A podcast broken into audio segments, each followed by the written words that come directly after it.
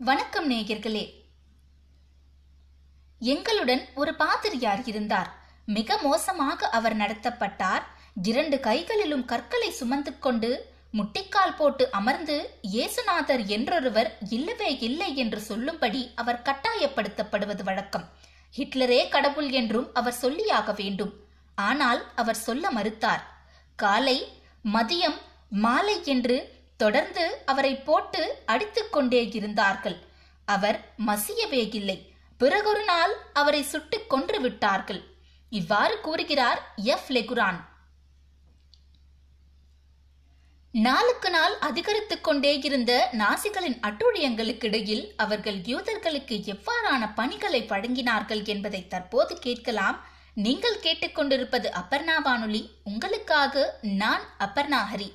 புத்தகம் ஹிட்லரின் வதை முகாம்கள். எழுதியவர் மருதன். பாகம் ஐந்து பணிகள். மார்ஸ்டனுக் முகாமில் ஒரு குளியலறை இருந்தது. அதை பயன்படுத்திய ஒரு கைதியின் குறிப்பு இது. கைதிகள் எல்லோரும் அந்த அறையில் தான் குளிப்போம். மிக குறைவான குழாய்கள் தான் இருக்கும். நாங்கள் நான்காயிரத்து ஐநூறு பேர் இருந்தோம். அனைவரும் குளித்தாக வேண்டும்.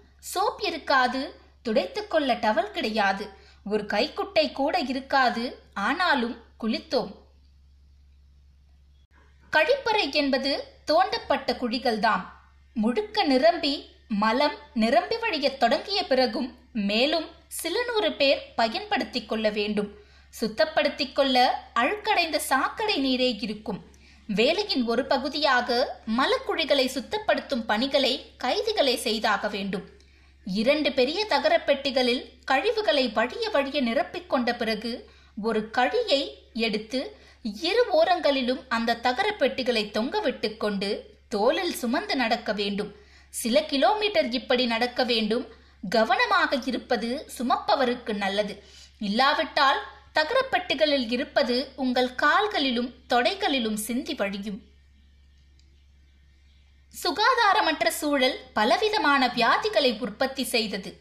தொற்று நோய் மிக எளிதில் உடல் விட்டு உடல் தாவி படர்ந்தது. உடல் வியாதி சிலருக்கு மனவியாதியாகவும் மாறியது. பர்கன் பெல்சன் முகாமை சேர்ந்த ப்ளூமா கோல்பர்க் சொல்கிறார்.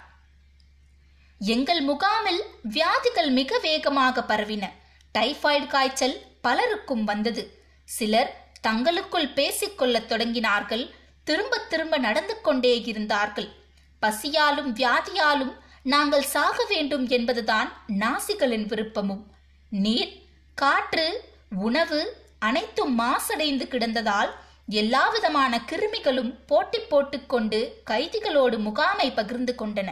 நிலைமையை மாற்ற எந்தவித முயற்சியையும் முகாம் அதிகாரிகள் எடுக்கவில்லை. இதனால் எளிதில் மறைந்துவிடக்கூடிய வியாதியும் கூட பயங்கர உயிர்கொல்லியாக வளர்ச்சி பெற்றது. அதிகபட்ச காய்ச்சல் இருந்தாலும் கைதிகள் வேலை செய்தே தீர வேண்டும். ஒரு கூடுதல் கம்பளி கூட கிடைக்காது. ஒரு ஜோடி மரக்காலனி இருந்திருந்தால் குளிரிலிருந்து தப்பி பிழைத்திருக்கலாம். கொடுக்க மாட்டார்கள். வயிற்றுப்போக்கை தடுத்து நிறுத்த சில எளிய மாத்திரைகள் போதுமானதாக இருந்திருக்கும். அளிக்க மாட்டார்கள். அது வளர்ந்து வளர்ந்து அவரை கொல்லும் வரை காத்திருப்பார்கள். மலச்சிக்கல் பல்வலி தலைவலி உடல்வலி எதற்கும் சிகிச்சை கிடையாது. வலியிலும் காய்ச்சலிலும் செயலிழந்து புத்தி பேதலித்து தனக்குள் அரற்றிக் கொண்டிருக்கும் நிலை ஏற்பட்டாலும் சீந்த ஒருவரும் இருக்க மாட்டார்கள். கிருமிகளால் பரவும் டைபஸ் எனப்படும் காய்ச்சல் பலரை கொன்றொழித்தது நுரையீரல் நோய் காச நோய் தோல்வியாதி என்று எண்ணற்ற தொந்தரவுகள் கைதிகளை குவியல் குவியலாக கொன்றன. இத்தனைக்கும் ஒவ்வொரு முகாமிலும் சிகிச்சை அறை இருந்தது. அதன் பெயர் கிராக்கன்பு. சுருக்கமாக காபே என்று அழைக்கப்பட்டார்கள். தனி கட்டிடத்திலோ அல்லது முகாமின் ஒரு பகுதியிலோ காப்பே அமைந்திருக்கும். நாசிகள் நினைத்திருந்தால் இதை கைதிகளுக்கு பயனளிக்கும் விதத்தில் பயன்படுத்தி இருக்க முடியும். ஆனால் அவர்களுடைய நோக்கம் அதுவல்ல. ரெட் கிராஸ் போன்ற சர்வதேச அமைப்பினர் யாரேனும் முகாமை பார்வையிட வந்தால் இப்படி ஒரு வசதி இருப்பதை காட்டுவது பலனளிக்கும்.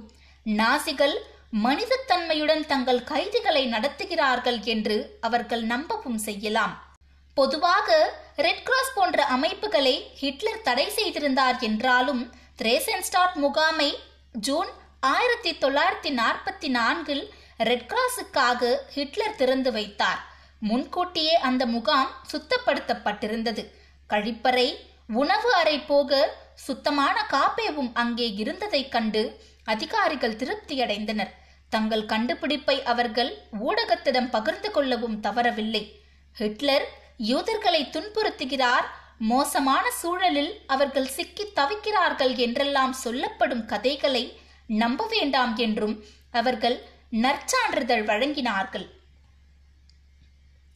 பணிகள் எல்லா வதை முகாம்களிலும் யூதர்கள் கட்டாயப் பணியில் ஈடுபடுத்தப்பட்டனர்.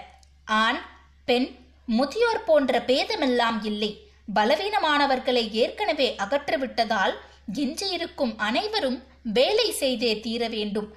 வேலை செய்யும் வரை மட்டுமே உயிர் வாழ முடியும் என்பது அவர்களுக்கும் தெரிந்திருந்தது.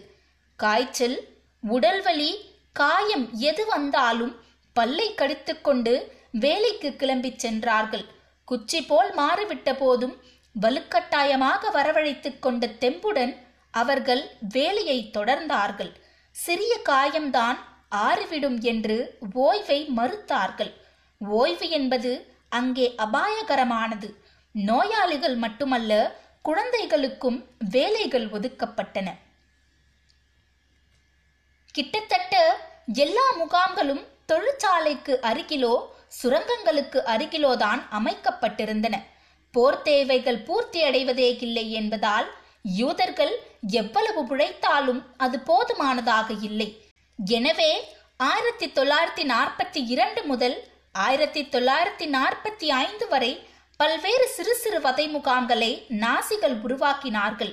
உணவுப் பொருள் உற்பத்தி அத்தியாவசிய போர்க்கருவிகள் உற்பத்தி தொடங்கி சுரங்கம் தோண்டுவது கறிவெட்டி எடுப்பது பாதாள சாலை அமைப்பது என்று அப்போதைய தேவைகளுக்கு ஏற்ப பலவிதமான பணிகள் யூதர்களுக்கு அளிக்கப்பட்டன. இரு பெரும் நோக்கங்கள் நாசிகளிடம் இருந்தன.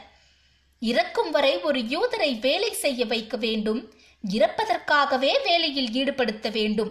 மாதாசென் வதை முகாம் ஓர் எடுத்துக்காட்டு மட்டுமே. இங்குள்ள கைதிகள் நூற்றி எண்பத்தி ஆறு அடிகள் ஏறி இறங்கி சுரங்கத்திலிருந்து கல் சுமந்து செல்ல வேண்டும். இந்த கடும் பணிக்கு அவர்களுக்கு கிடைத்த பரிசு வழக்கத்தை விடவும் குறைவான அளவு உணவு. நோயில் இறந்தவர்களின் எண்ணிக்கைக்கு சற்றும் குறைவில்லாதது கடும் வேலைகளால் உயிரிழந்தவர்களின் எண்ணிக்கை. இரண்டு விதமான வேலைகள் கொடுக்கப்பட்டன. வதை முகாமுக்குள் இருந்தபடி செய்யும் வேலைகள் சுரங்கம் போன்ற வெளியிடங்களில் செய்யும் வேலைகள். எந்த வேலையாக இருந்தாலும் சரி விடியற்காலை மூன்று அல்லது நான்கு மணிக்கு எழுந்து கொள்ள வேண்டும். உடல் அசதியால் அதிக நேரம் தூங்குபவர்களை வெளியில் இழுத்து வந்து போட்டு தாக்குவார்கள். இதற்கு பயந்தே பலர் முன்கூட்டியே எழுந்து காத்திருப்பார்கள். எழுந்தவுடன் அனைவரும் வரிசையில் நிற்க வேண்டும். அன்று என்ன செய்ய வேண்டும் என்பதை விவரிப்பதற்காக நியமிக்கப்பட்டிருக்கும் எஸ் எஸ் அதிகாரி வந்து பார்க்கும் வரை நிற்க வேண்டும். பல சமயங்களில் இரண்டு மணி நேரம் வரையில் கூட அப்படியே நின்று கொண்டிருக்க வேண்டும். ஒருவர் வரவில்லை என்றாலும் மீண்டும் மீண்டும் கணக்கெடுப்பு நடத்தி பங்கர் முழுக்க தேடுதல் வேட்டை நடத்தி நேரத்தை மேலும் கடத்துவார்கள். இவர்களில் சிலர் முந்தைய சில தினங்களாக அல்லது வாரங்களாக காய்ச்சலில் அவதிப்பட்டு கொண்டிருப்பார்கள். முந்தைய இரவு உண்பதற்கு எதுவும் கிடைக்காததால் பசியில் தவித்துக் கொண்டிருப்பார்கள். அல்லது இயற்கை உபாதைக்கு கூட செல்ல முடியாதபடிக்கு வயிற்றை பிடித்தபடி துடித்துக் கொண்டிருப்பார்கள். அப்படியே துடித்துக்கொண்டு வரிசையில் நிற்கும் வரை பிரச்சனையே இல்லை. ஒருவேளை நகர்ந்து விட்டால் யாரும் கவனிக்காத சமயம் பார்த்து தரையில் அமர்ந்து விட்டால் அவர்கள் உடனடியாக கண்டுபிடிக்கப்பட்டு இடைவிடாமல் தாக்கப்படுவார்கள். ஒரு வழியாக அதிகாரி வந்து சேர்வார். வரிசையை சரிபார்த்து மீண்டும் மீண்டும் எண்ணிக்கையை பரிசோதித்த பிறகு வரிசை முன்னகர்வதற்கு அனுமதி அளிக்கப்படும் விரைவாக சூப்பும் ரொட்டியும் சாப்பிட்டு முடித்து மீண்டும் வரிசையில் வந்து நிற்க வேண்டும். தயாரித்த உணவு போதாமல் போய்விடும் அபாயம் அடிக்கடி நிகழும். ஆனால் அதை பற்றியெல்லாம் கவலைப்பட்டு நேரத்தை கடத்தாமல் மீண்டும் வரிசையில் சென்று நின்றுவிட வேண்டும். பிறகு வரிசை உடைக்கப்பட்டு காமோண்டோ எனப்படும் சிறு சிறு குழுக்களாக கைதிகள் பிரிக்கப்படுவார்கள். இந்த குழுவில் சில சமயம் பத்து அல்லது இருபது பேர் இருப்பார்கள். சில சமயம் நூறு நூற்றி ஐம்பது பேர் கூட இடம்பெறுவார்கள். ஒவ்வொரு காமோண்டோவுக்கும் ஒரு காப்போ பொறுப்பாளராக இருப்பார். இந்த காப்போவும் கைதிதான். தன் குழுவில் உள்ள கைதிகளை ஒழுங்காக நடத்திச் சென்று வேலை செய்ய வைத்து மீண்டும் அறையில் கொண்டு வந்து தள்ளும் வரை காப்போவின் பொறுப்புதான். இவ்வாறு கைதி காப்போவின் மேற்பார்வையில் பணிகளை செய்யும் மற்ற கைதிகளின் நிலைமை என்ன என்பதை அடுத்த பகுதியில் கேட்போம். அதுவரை உங்களிடமிருந்து விடைபெறுவது உங்கள் நான் அப்பர்ணாஹரி. நன்றி வணக்கம்.